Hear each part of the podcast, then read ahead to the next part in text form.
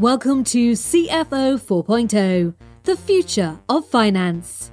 The C F O role is changing rapidly, moving from cost controller to strategic visionary. And with every change comes opportunity.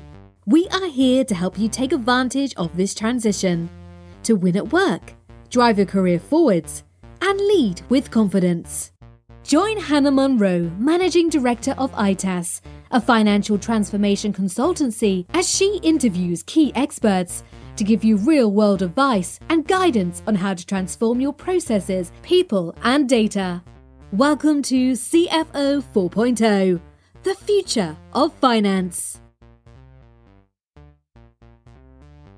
So hello everybody and welcome to this episode of C F O four point oh, and today we're going to talk about everything funding, and I, literally the title I've been given is How Funding is Like Ice Cream, so it's going to be a fun one. So I'd like you to introduce you to my our, our guest. So an experienced C F O, Martin has worked with a number of high growth businesses. He's also a visiting fellow at Cranfield University's Bethany Centre for Entrepreneurship, uh, where he teaches two courses on both entrepreneurship and entrepreneurial finance to M S Cs and M B As.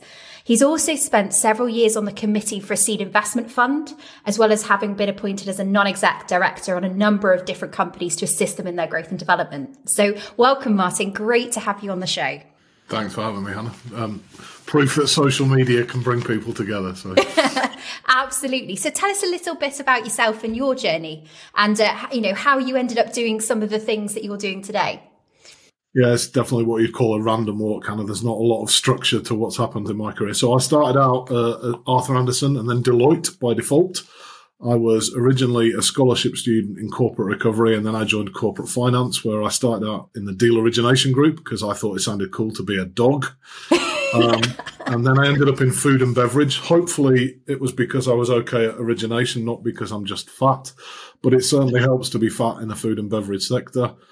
I stuck around for a year after we merged with Deloitte before I left to found, uh, co-found a giftware business. So giftware is everything from teddy bears, key rings, mugs. And I co-founded it with a very experienced guy, and we grew pretty well from naught to fifteen million in four years. But I'll be honest with you, Hannah, it was a bit boring in industry for me. So after a couple more years of that and stabilizing the business to deliberately not grow anymore, so we just made it more profitable, I, I got bored and sold out. Um, my shares to my second-tier management team and went off to become a barrister. So I'm both a qualified barrister, but not practicing, in case anybody is a lawyer listening. I don't give legal advice, but I am a barrister, and I've worn my wig once, and I thought I looked quite dashing in it.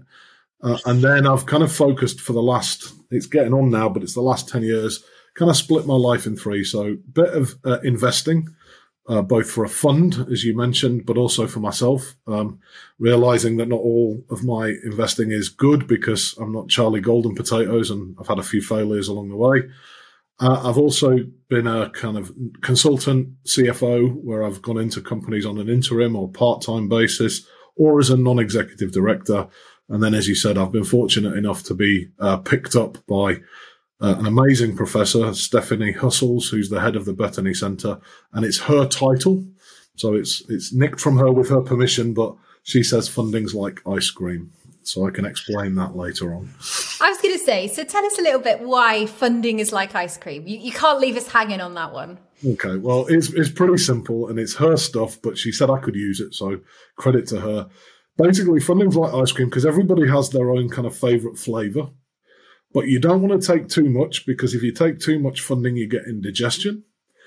But equally, you don't want to take too little, because I don't know what it's like where you are, Hannah, but where I live in Chiswick, if you take too little, you've got a big, long queue to go and stand in line. So you need to get it right. So funding's like ice cream because it's not everybody's got the same flavour requirements, and you don't want to take too much, but equally, you don't want to take too little. So that's the kind of basic where it goes. And it's something that seems to resonate with people. And um, it's stuck with me ever since I saw it. So I wish I'd known about it before, but it's all down to her. So, so tell us a little bit about, because obviously you've been on both sides of the table. So both applying for funding and also uh, giving out and deciding who to fund. So with that sort of that investment fund hat on, what is it that, you know, what is it that funds are looking for in terms of, you know, companies to invest in? What, what, what are they watching out for? Well, it kind of breaks down. So firstly, if you're sending in your pitch deck or your business plan, you've got to be interesting. So there's a great piece of stat from a TechCrunch article in June twenty fifteen, which says that the average time an investor will spend looking at a deck based on their, they did some research using DocuSign, where they were sending documents through, is three point four four minutes. Wow. And an average deck of about twenty pages for a seed round, which they, in America, is obviously a bit bigger, but about one million dollars, up to one million dollars. So you've got to stand out in order to get in the room. So the first thing is you've got to be in, I don't know, interesting sectors or within an interesting spin. And then when you're in the room, it's all about whether you think as an investor you can work with the team. Because most startups, as I'm sure, and you have covered in some of your other podcasts, and most startups where they start and where they end are not always identical. And there is that need to kind of, I don't like to use the pivot word, but change your business plan as you find out more about it. So that kind of difference between a startup and a scale-up, I guess. But in order to get in the room, you've got to have something that's interesting, and you've got to communicate it in a fast and easy way. Again, when we kind of talk about it, there are exceptions that prove every rule. But for me, it's such a congested space. So we invested in the time that I was on the fund in about one hundred, one hundred ten businesses, all S E I S, one hundred fifty thousand pounds. But in order to get to the pitches, we saw about two thousand, two thousand five hundred business plans to see about five hundred pitches to make about one hundred investments. Wow. Now, not all of them were us rejecting. Some of them rejected us when we wanted to, but that's the kind of maths that you're looking at. Therefore, there will be exceptions that prove every rule, but if you want to run the numbers, which I guess as any good C F O would want to do, then you have to kind of understand three point four four minutes and you're one of many. And the more mature the space has got, the more defined it is. Mm. And that's really interesting. So from your fund, two thousand applications, about one hundred awards, that's that's about five percent of applications are actually getting awarded. Yeah, and I think, bear in mind, when we first started out, we were one of the first uh, S E I S funds in two thousand twelve thirteen. Um, we're there to invest. This is a tax-based fund, right? So initially it was a fixed term. It's now an evergreen fund, but it's a fixed term fund. So within the tax year, we had to invest because S E I S is all about deploying. So if you're in the room, we wanted to invest in you because we'd already said yes. What a lot of entrepreneurs and founders then did was talk their way out of investment because we'd already said yes, and what they spent their time doing was proving how we couldn't work together. So so what sorts of things, that's a really interesting point. So what sorts of things would they say that would give you the, like, where the warning flags would go up and you'd be going, no, this isn't a good, this isn't a good team to work with? Um. Okay, so we did a piece of in, interesting analysis on ourselves.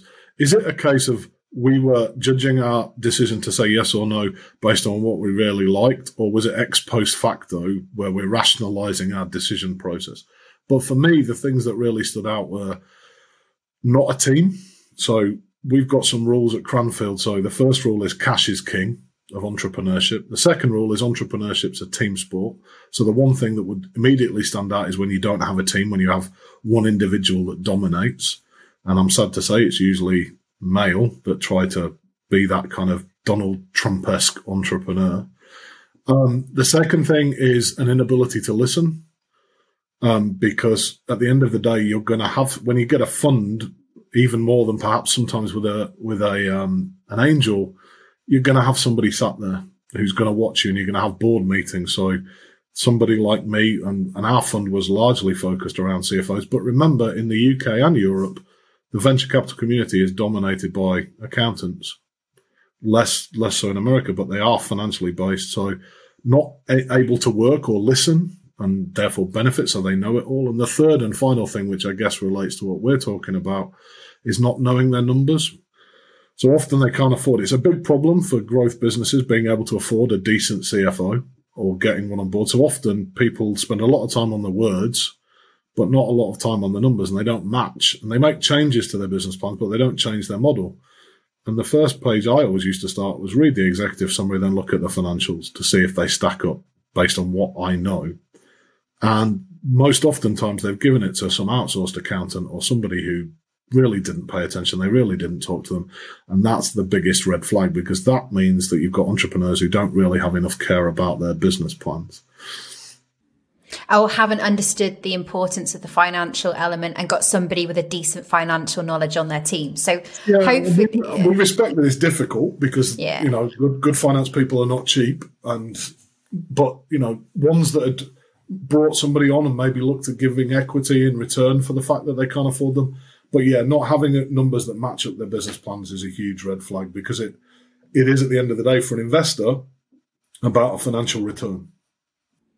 Yeah, absolutely. And I, I guess the the question and the challenge then becomes how, and we, we talk, we've talked about this before on the show about, you know, how do you get that sort of that that that talent on board from a financial perspective? And for those C F Os listening that are considering getting involved at that early stage, what so what sort of advice have you got for them? Because obviously you've done this for a number of years.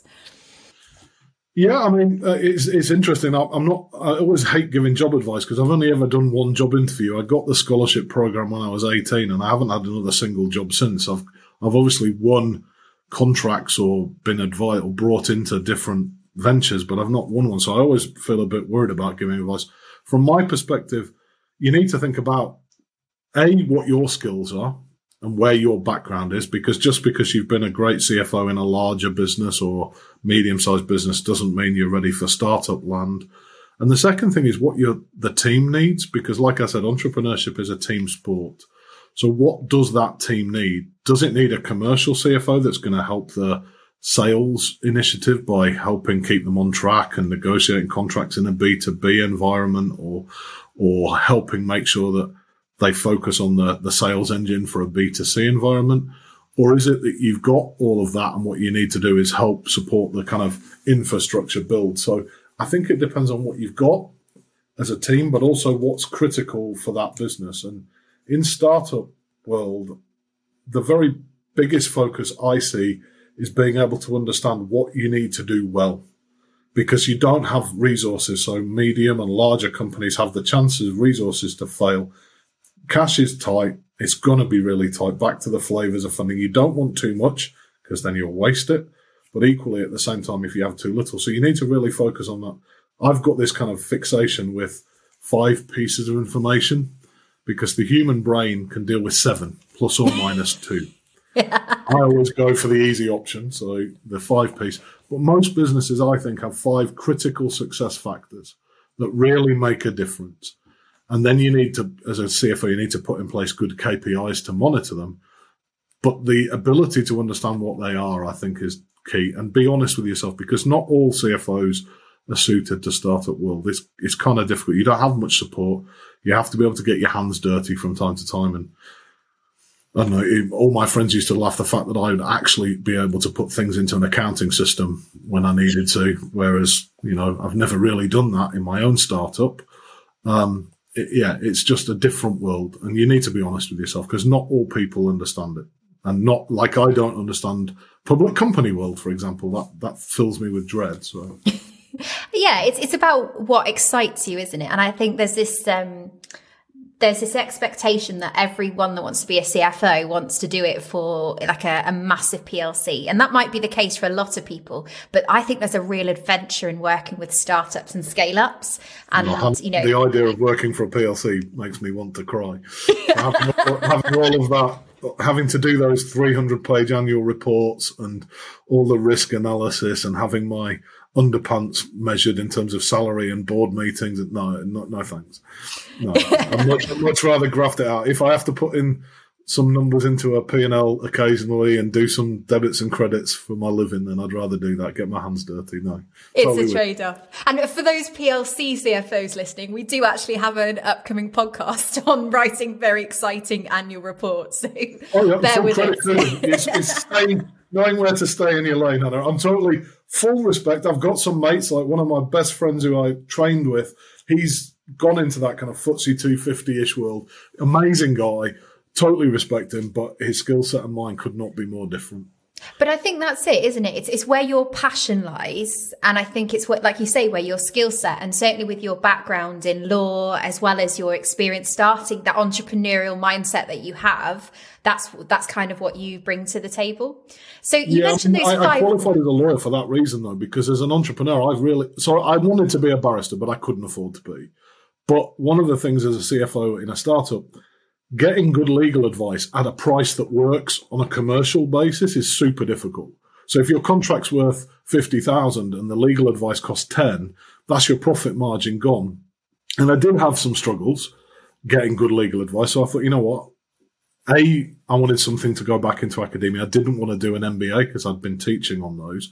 So I decided to do the law, but it also helps to be able to at least give contracts a first pass, know what areas you need support, and not have to go to a legal advisor for every single thing.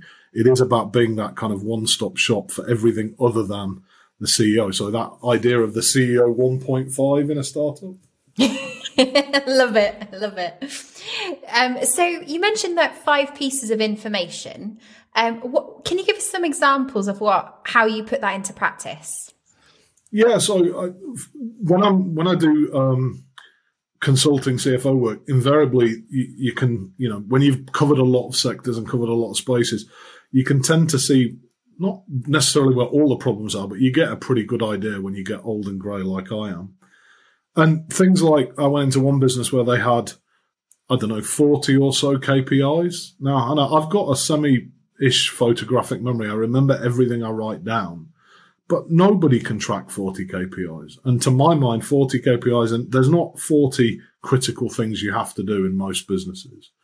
So there are certain things you need to get right. So for me, it's take a step back, look at working on the business, not in it, which I was spectacularly crap at when I had my own business, but trying to identify what things really matter, what things that we do really make a difference to our end consumer or our end customer.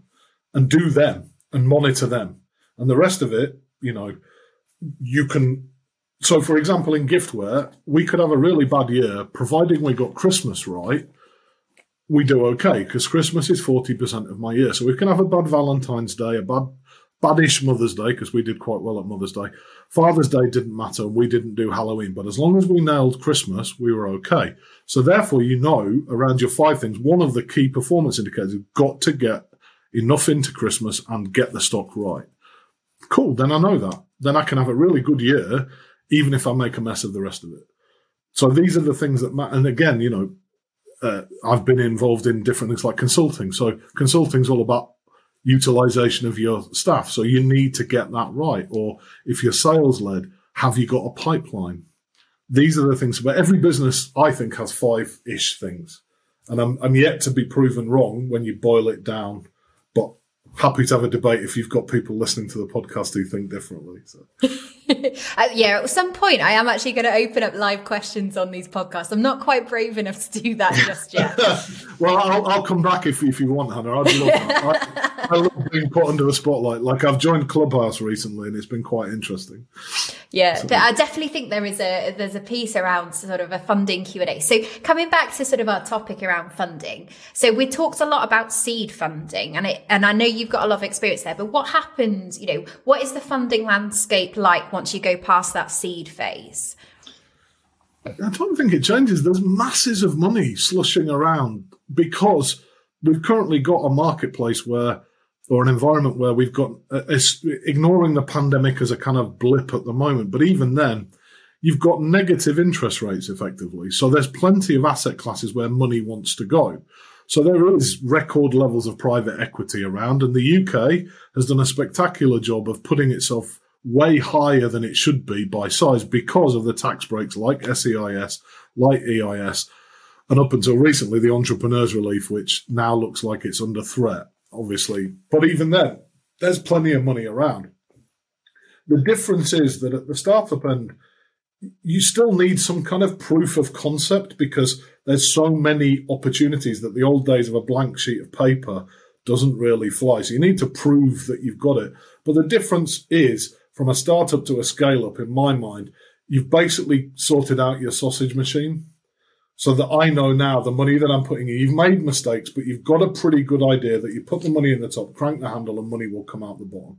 That is the only difference between seed. There'll still be things you need to sort, but if you're talking about serious fundraisers, so in businesses that I've passed on when I've moved away, when you're starting to raise the half a millions, the millions, and into the bigger numbers, they've got their sausage machine sorted, and the investors can then pump money. They know where to put it in marketing and what team, what bits of the team you need. And that's the difference. That's the difference between seed. Seed investors get tax breaks that allow them, or take equity stakes that allow them to adapt that change, whereas scale-up investors are much more, it's like a horse race that started, and you start to bet when the horse is halfway down the track. Okay, and that's the difference. You now need to prove that your horse has got the advantages that you said it, whereas a seed investor will probably understand that you don't know how it's all going to work, but you've got a really good idea with some proof. Yeah. So so the, the expectations at that sort of that next level are much more stringent, particularly around the finance side, I think is what you're saying, is that they really need to be able to stand up and justify where they're getting the numbers from. Um, and, you know, you, you need, that's important during obviously the initial phases, but it's it's absolutely critical in those second phases. Yeah, so I was on the board of a company called Equus, and I don't think they'd mind me saying it. It was an M B A presentation at Cranfield. I went along when I first started to get involved with Cranfield, and it was an M B A exec M B A presentation day, and I didn't know if they were real funding requirements or if it was just a project to get your M B A. And Equus had basically invested some of their own money, and I can't for, I forget exactly, Hannah, but say bought twenty-five thousand pounds worth of stock, and it was all about equine products, so jodhpurs, whips, hats, boots. And now they do everything, including fly nets and things. And, and they'd invested twenty-five thousand pounds of their own money. Steve and Kim, fantastic uh, husband and wife now, duo. Steve was doing his M B A. They did the project. Kim was the kind of equ- equestrian uh, person who'd had horses all her life. They bought twenty-five pounds, twenty-five grams worth of stock, and they'd sold it as part of the project. And we got, so we've got some idea of an average basket and what it costs to acquire. So you've got sort of, of C A C, you've got your C A C idea, and you've got your basket value-ish. And then we invested one hundred fifty thousand dollars. Um, it didn't go that well initially, so we struggled to get a kind of sales engine going, balancing out the cost of Google, Facebook, and everything else to acquire. But about two years ago, I think it was, two and a half years ago, we raised another amount of money, a more serious round, because by that point, we got it sorted. We knew exactly how much it took to acquire a customer. We knew what the lifecycle customer value was. And what we needed to do was therefore raise money for building the team, which they'd grown a bit, but they've now grown a lot. And the business has gone from doing, and again, a few hundred thousand into millions because we got it right. And now you're just putting money in the sausage machine, investing in stock, investing in staff, and investing in marketing. Now, by the if they go for another round, well, I, and I stepped off the board at that point um, because I think I'd done four years on my job. Um, if Steve and Kim, and I don't know what they're planning to do, if they go for again, they'll have an even more defined model where, you know, Series B round could go in and really take it to whatever level they wanted. But it's literally exactly what I say. Plus, we've got years of numbers to, to review. So, yeah, yeah, it's all about the numbers at that point. Absolutely. I think this is really interesting for those interested. And funny enough, I'm a, you know, I'm, I won't say I'm an equestrian. I'm a equestrian wannabe. So I know exactly the brand that you're talking well, you about. You fall into the happy hacker category that they had in that case. So they had different yeah. dressage diva and happy hacker and yeah, wannabe everything. Try, you know, all the gear, no idea is how they describe me, to be very fair. Right. Well, it's an expensive one to have all the gear in. So. Yeah, absolutely. Yeah, I think I've got a few small bits from them. But uh, no, it, at the end of the day, I think if we go back to, um, you know, taking the horse side of things out, because I could talk about that all day, um, and going back to the funding cycle. So I, I think what's really interesting is, and I think one of the pieces that a C F O has to understand is where they're at. And like you say, what funders are looking for, you know, are they, are they proving the concept, or are they proving the numbers and the potential, I think is what you're saying there. Um, and, and I guess the question is, is on the flip side is, like you say, there's lots of money around. How do you find the right funder for you as a business? What, what should you be thinking about when you're looking for a funder? Well, the first the first question, and it's really annoyed me. So I've been on Clubhouse for about a month now, and I've heard some really dodgy advice, and I wanted to get up on stage and shout at them, but I didn't think that was the way to go. So I've, I've largely refrained. But there's a lot of these kind of business coaches and things who are talking about this. From my perspective, the first question is, do you need equity funding at all? Because it's not, back to the ice cream point, it's not right for everybody. So unless it's going to turbocharge your business, then equity funding isn't for you because it's super expensive. So if you're, you know, trading away, and I say trading, not giving away, which is what a lot of entrepreneurs say, if you're trading away twenty percent to more of your business, you need it to make the pie bigger fast. Otherwise, it's a really expensive way of losing control of your business. So the first question is, is it right for you? So if you want a business where you control it, you don't want to exit in five, seven, nine years' time, then don't take equity funding because you're going to have to do an exit. If you want your lifestyle business, then it's not for you. That's the first and starter. And there's so many people who are trying to raise money when it's not right for them. They're doing it because they think they can pay their mortgage. That's not what equity funding is about. Look at other ways. Bootstrap. Do the ramen profitability where you build the business slowly. But unless the business is going to really grow, don't do it. And to give you some kind of focus, Bohurst, a great source of information on scale-ups. Skyscanner, which was a backed business, is the biggest exit of a funded business, did its exit in thirty, uh, sorry, Skyscanner uh, versus Synergy, which is the growth company, is thirteen years versus twenty-seven to get to your exit. Or in terms of I P O, backed businesses get there in eleven years versus twenty-six. So it's turbocharging the business, but you know you're going to have to exit. If it's not that, don't start. Then in terms of if you've identified it can turbocharge your business model and you're prepared to exit, then you need to look at whether you're going down the angel route, whether you think that they can add something like the reggae reggae sauce is the one I always use, stopping Levi Roots from wanting to make his own kitchen and becoming a brand that he sells to people who control that supermarket space. Brilliant. And the Dragons did that. Is it that you want to, but remember that Dragons can be a pain in the arse, angels can be a pain in the arse because they think they know everything and they're going to be on your board. Whereas venture capital, professional investors tend not to be as intrusive because they're running a fund, not running your business. And then think about whether they understand your business at all. But having said all of that, Hannah, we could say do your homework and look at them and speak to them. What most people do is go to the place where they think they can get funding because most entrepreneurs forget it takes six to nine months to close most rounds from start to finish, if not more. And they're desperate. So they often get investment at kind of desperation and repent at their leisure because there's often a mismatch. So I would suggest you do your homework and really seriously consider it. But I know for most part, people are desperate for money because they've either left it too late or they see the opportunity and they just want to go. And there is this kind of entrepreneurship hustle thing going on where everybody's in a big hurry. And to my mind, I'm, I, I'm all for going big early, but you need to think about where you're at. And do you know what? I think that's a really interesting point, and it comes back to our, our discussion around like funding being like ice cream. That initial round of funding needs to give you that breathing space to for your second round, doesn't it? You need to you need to know when you're going to start your next funding round, so you know how much capital you need. And I, and from what you were saying, you need space to make mistakes in that first funding, that seed funding round as well.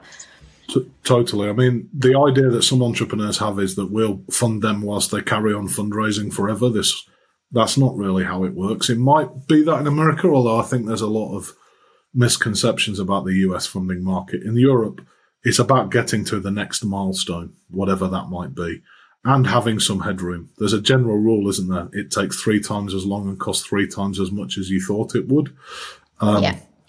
I don't know what the exact numbers are because nobody wants to analyse them, but because that would probably reveal too much. But the fundamentals are you need to build in some slack, and you also need it needs to take you somewhere.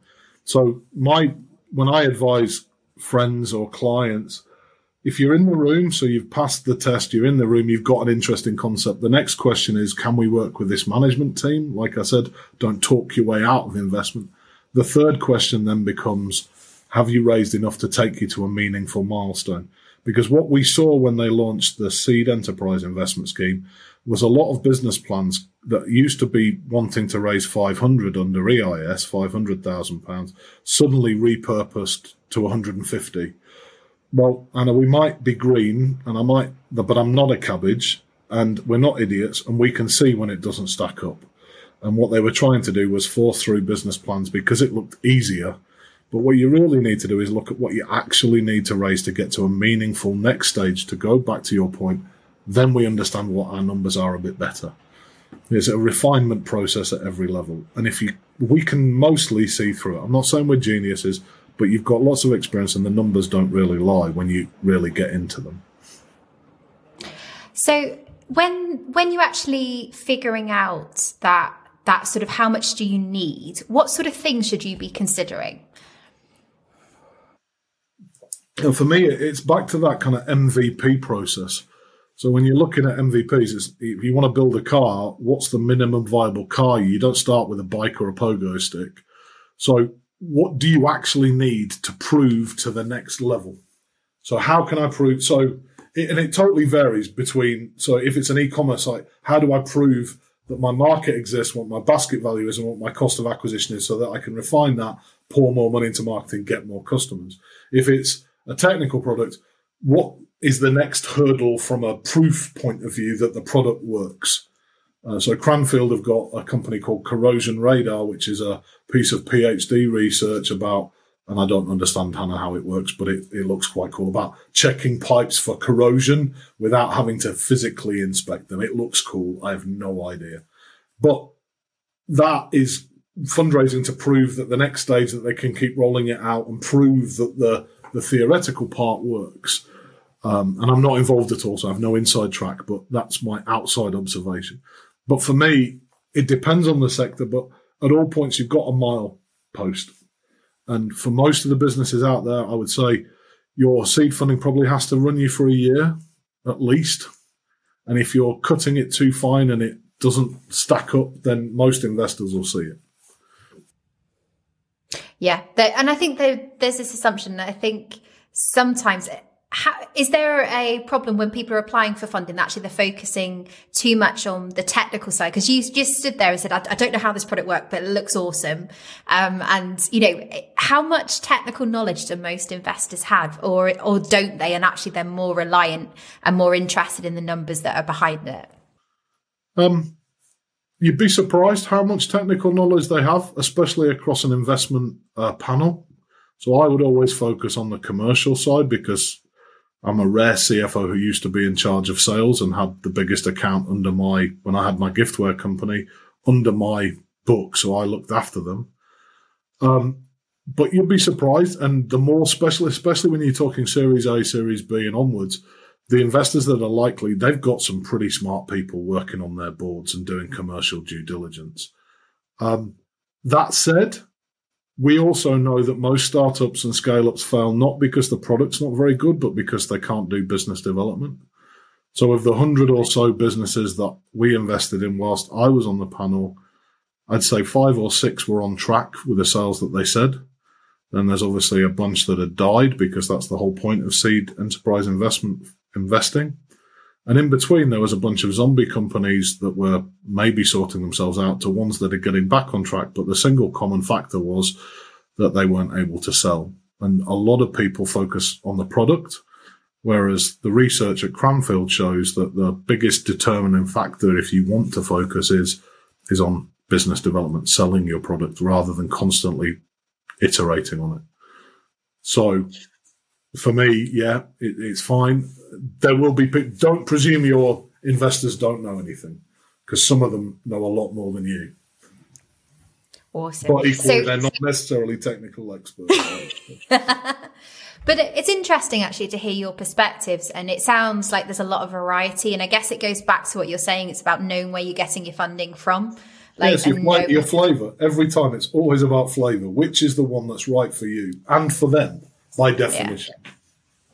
And you you made a really interesting point just at the start of the podcast about the fact that actually too much funding gives you indigestion, too like too much ice cream. So what you know, because most people will be sitting there going, how can you have too much funding? So talk us through the logic behind that. Okay, so I, I don't know how you work, Hannah, but you mentioned about your horse riding enjoyment, and if you've got loads of money, you tend to want to spend it. It doesn't mean that you're getting, you're spending it in the right area. So classic examples being the whole startup office space where they've got a table tennis table and a, you know, there's one office, I think, in Shoreditch that used to have a slide, and two or three very heavily funded startups have been through it. You waste money. So you can waste it on fripperies like the beer and the office and this and that. You also can often recruit too fast. And I know that sounds strange, but if you're a team of five or six, taking on twenty people, which is in your plan, is actually quite hard to do, to find the right people that don't derail you. And you can also make some pretty bad marketing decisions. As we all know, the, the, the internet, I think, is a pretty fabulous thing, but it has its faults. And one of the faults is you can spend so much money on Google and things that don't get you a return. So for me, having too much, I, when I funded, we funded my uh, giftware company, I think we had about a million pounds of committed loans from two investors and the management team, of which there was two of us. But we invested in stock. So we didn't have, we had cash flow, and in the giftware world, you're always cash flow negative because it's bought in China, shipped to the U K, and then you're on sixty, ninety, one hundred twenty days with different retailers. So the bigger you go, the harder it is. But the good thing about that is it makes you really focus on cost. So, I mean, the, aside from the fact that I live in London, I am a northern C F O, which means I'm from Yorkshire and I'm super tight. So in the entire time that I ran my business, my first business, I never made a single transfer to any supplier other than the ones in the Far East. And I never bought, even though I promised to send first class stamps, I never used a first class stamp in my entire life because the check would come in the post on a second class stamp because we were always tight for cash. There is something in that about being lean. I, ha- I really love that whole ramen profitability thing about bootstrapping, even when you're raising funds, not wasting money. So you can have too much and you can get indigestion because you waste it. And the hardest thing, I think, is growing a team. I don't think a growth business can really take on more than two or three people at any one time because otherwise they lose that whole vision and mission and values because they're not embedded properly. Once you're bigger, it's a lot easier, I guess, when you've got systems and structures. But initially, you end up hiring the wrong people, and hiring people is the biggest single problem. And you know what? I think that's really interesting for everyone to think about when, you know, when they're, when they're in that early stage, and even when they get to scale up, is like, think about the pace of change, because people won't just come into your business and get it. They're not going to come in with that same vision that you have. You have to take them on that journey. So I think that's a really, really good observation. And, and that's where a lot of businesses lose it. Because they lose, they take on too many people. And the other thing is they tend to go back to where they used to work from a lot, or and take on groups of people that are not. I went to Deloitte, and Deloitte's a wonderful place to work, probably nicer than Andersen, but I wasn't a Deloitte man. So I didn't really fit, and I didn't like it as much. I mean, it was, and I don't want to, anybody, it's a fantastic firm, probably nicer than Andersen was, but I was recruited at Andersen, not at Deloitte. And therefore, you don't always fit. Again, with the startups, a lot of mistakes are taken by taking people from the wrong space. So big corporate people who've got used to systems versus startup people. And also there's a lot of mal- malign stuff about Gen Z and younger staff. But actually, I think they're brilliant, but you need to do things a different way. They're not the same as me. You know, I'm mid forties. I'm not going to say exactly because I'm skating into fifty and I'm not massively happy about it. But they, they, they want different things, and you have to align with values and vision. And And like you said, those things can change if you take on people and you don't bed them in properly. Not always a bad thing, but often can derail. And remember, it, it's quite hard to grow a business, as I'm sure you know, being the M D. It's not as easy as it looks, and therefore little things can get in like grit in a shoe, can't they? Absolutely. And that's one of the things that we've learned over the years is that, you know, and, and it sounds obvious, but people are your most important asset. Um, and if you get the right people, and for us, it's finding the right mix of excitement and energy of that younger generation with the experienced, knowledgeable people and getting that balance right. And I think once you get that, then you're, you're on to an absolute winner. So that's, uh, that's my top tip. If anyone's listening, just think, think at both levels. You need, you can't just take in a shed load of graduates and expect them to thrive. You need to balance them out and mentor them and support them. Um, yeah, so my- I think it's like the more people you have, it's like a jigsaw puzzle, and it gets harder. You've got to find the right piece, and that means there's more yeah. sides to touch. I know I don't want to talk like an American management consultant, but it genuinely is. The harder it gets, because you've already got a team and they've got a value system, and mm-hmm. the value system comes from the top initially, but then it has to be replicated from the people you employ. And there was somebody who said something recently about retail where he said, uh, or she said, it was interesting that the lowest paid workers who are on minimum wage are the people that interact with your customers on a daily basis. And I think there's something to that. The more people you've got in a team, the more touch points, you've got to marry them in. And so for me, things like um, the, the best tip I ever got was my customer t- service team told me I was crap at recruitment. So I gave it to them. And their first pick was the worst one they've ever picked. And they were they came to me two weeks later and said, we need to get rid of her. And I said, well, okay, get rid of her then. Well, we can't do it. I want you employed her, you get rid of her. Now, the benefit from then on was we worked together, but actually it was a great tip. I'll meet the first candidates, select a shortlist, and then hand them over to the team to select. And it worked, because then they're invested. They've got to make them work because they've picked them and they can't blame me. Um, but actually it's important, because that whole thing of knitting together a team can make or break. And it's a fine balance, especially if you're relying on, you know, B two B sales and things where they're going to represent the brand. Absolutely. And and I, and I think we could probably do a whole um, another podcast on finding the right team members. And it's, it is such a hard fit. Even, and for finance teams, I think it's a really good shout to to just think about that balance, that vision that you have for your team and making sure it fits. I love, yeah. And it, back, yeah, the big... back to the indigestion point, that is where the indigestion usually comes, scaling up on people. Scaling up systems and infrastructure and stuff is relative it, now versus, say, the dot-com boom of two thousand is relatively straightforward. The Amazon stack exists, the rack space exists. All of these things are easily scal- the, the hardest thing is getting the team to do it.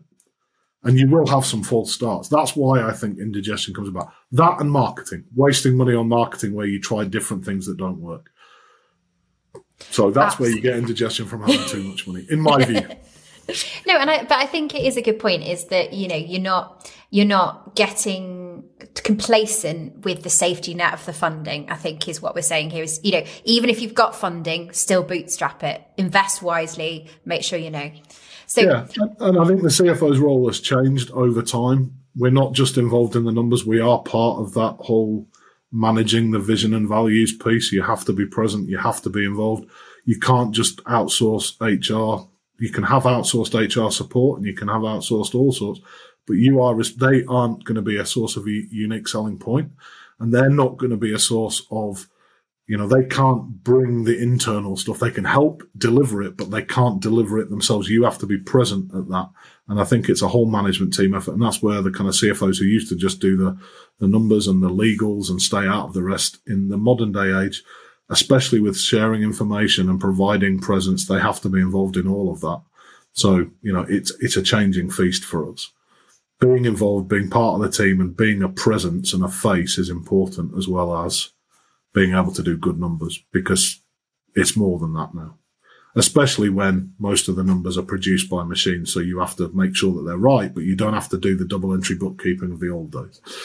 Absolutely. And, and I think that's the exciting thing, is that that C F O role is shifting into what is the interesting part of finance. I certainly wouldn't have wanted to be there in the days where you had to check the ledgers. Um, I, uh, you know, that that's not what the exciting part of finance is about. And I think that's what's interesting, like you said, about that C F O for a startup role, is it's a much broader job description. It's a lot more hands-on. And so if any of our listeners are, you know, interested, I think it's a, it's an exciting but challenging role. So if any of our, you know, any of our listeners want to learn more about you and what, you know, you do in the team at Paladin Partners, do you want, what's the best way to get hold of you?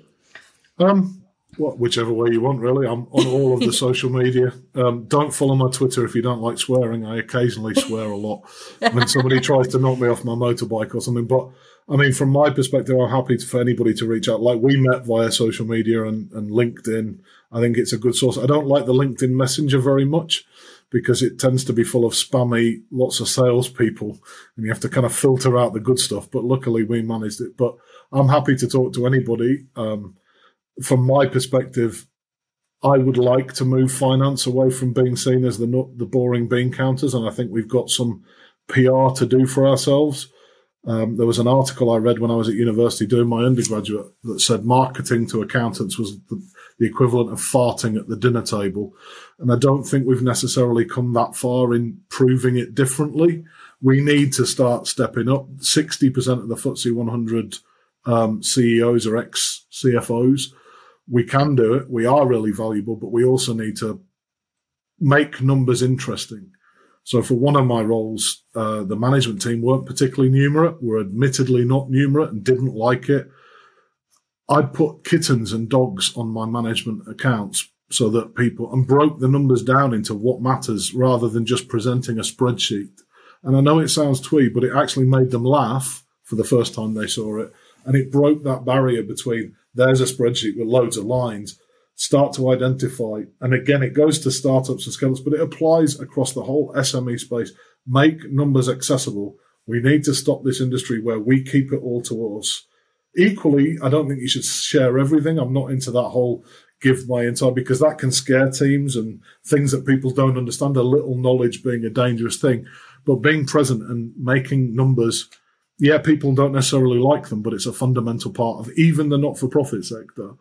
We need to understand numbers. We need we need to educate people. And rather than this whole put my arms around my homework stuff, actually make them accessible to people, make them understand the implications of the decisions, the successes and the failures. And that goes from scale-up startups through to more established businesses that you're dealing with. We, as finance professionals, need to step up our game, I think. Absolutely. And I think that's a great way to sort of step back and look at, you know, and end the podcast is actually that focus on communicating numbers, about educating and actually knowing who you are as a business. It's, you know, it's wider than just, you know, how the profitability line. So um, thank you so much, Martin. It's been really interesting for sharing all of your insight and your knowledge into this, particularly around the funding side. It's been fascinating. So thank you so much. Thanks very much. Really appreciate it. And um, new experience for me doing a, a, a podcast over the internet. So thank you very much today. It's been great.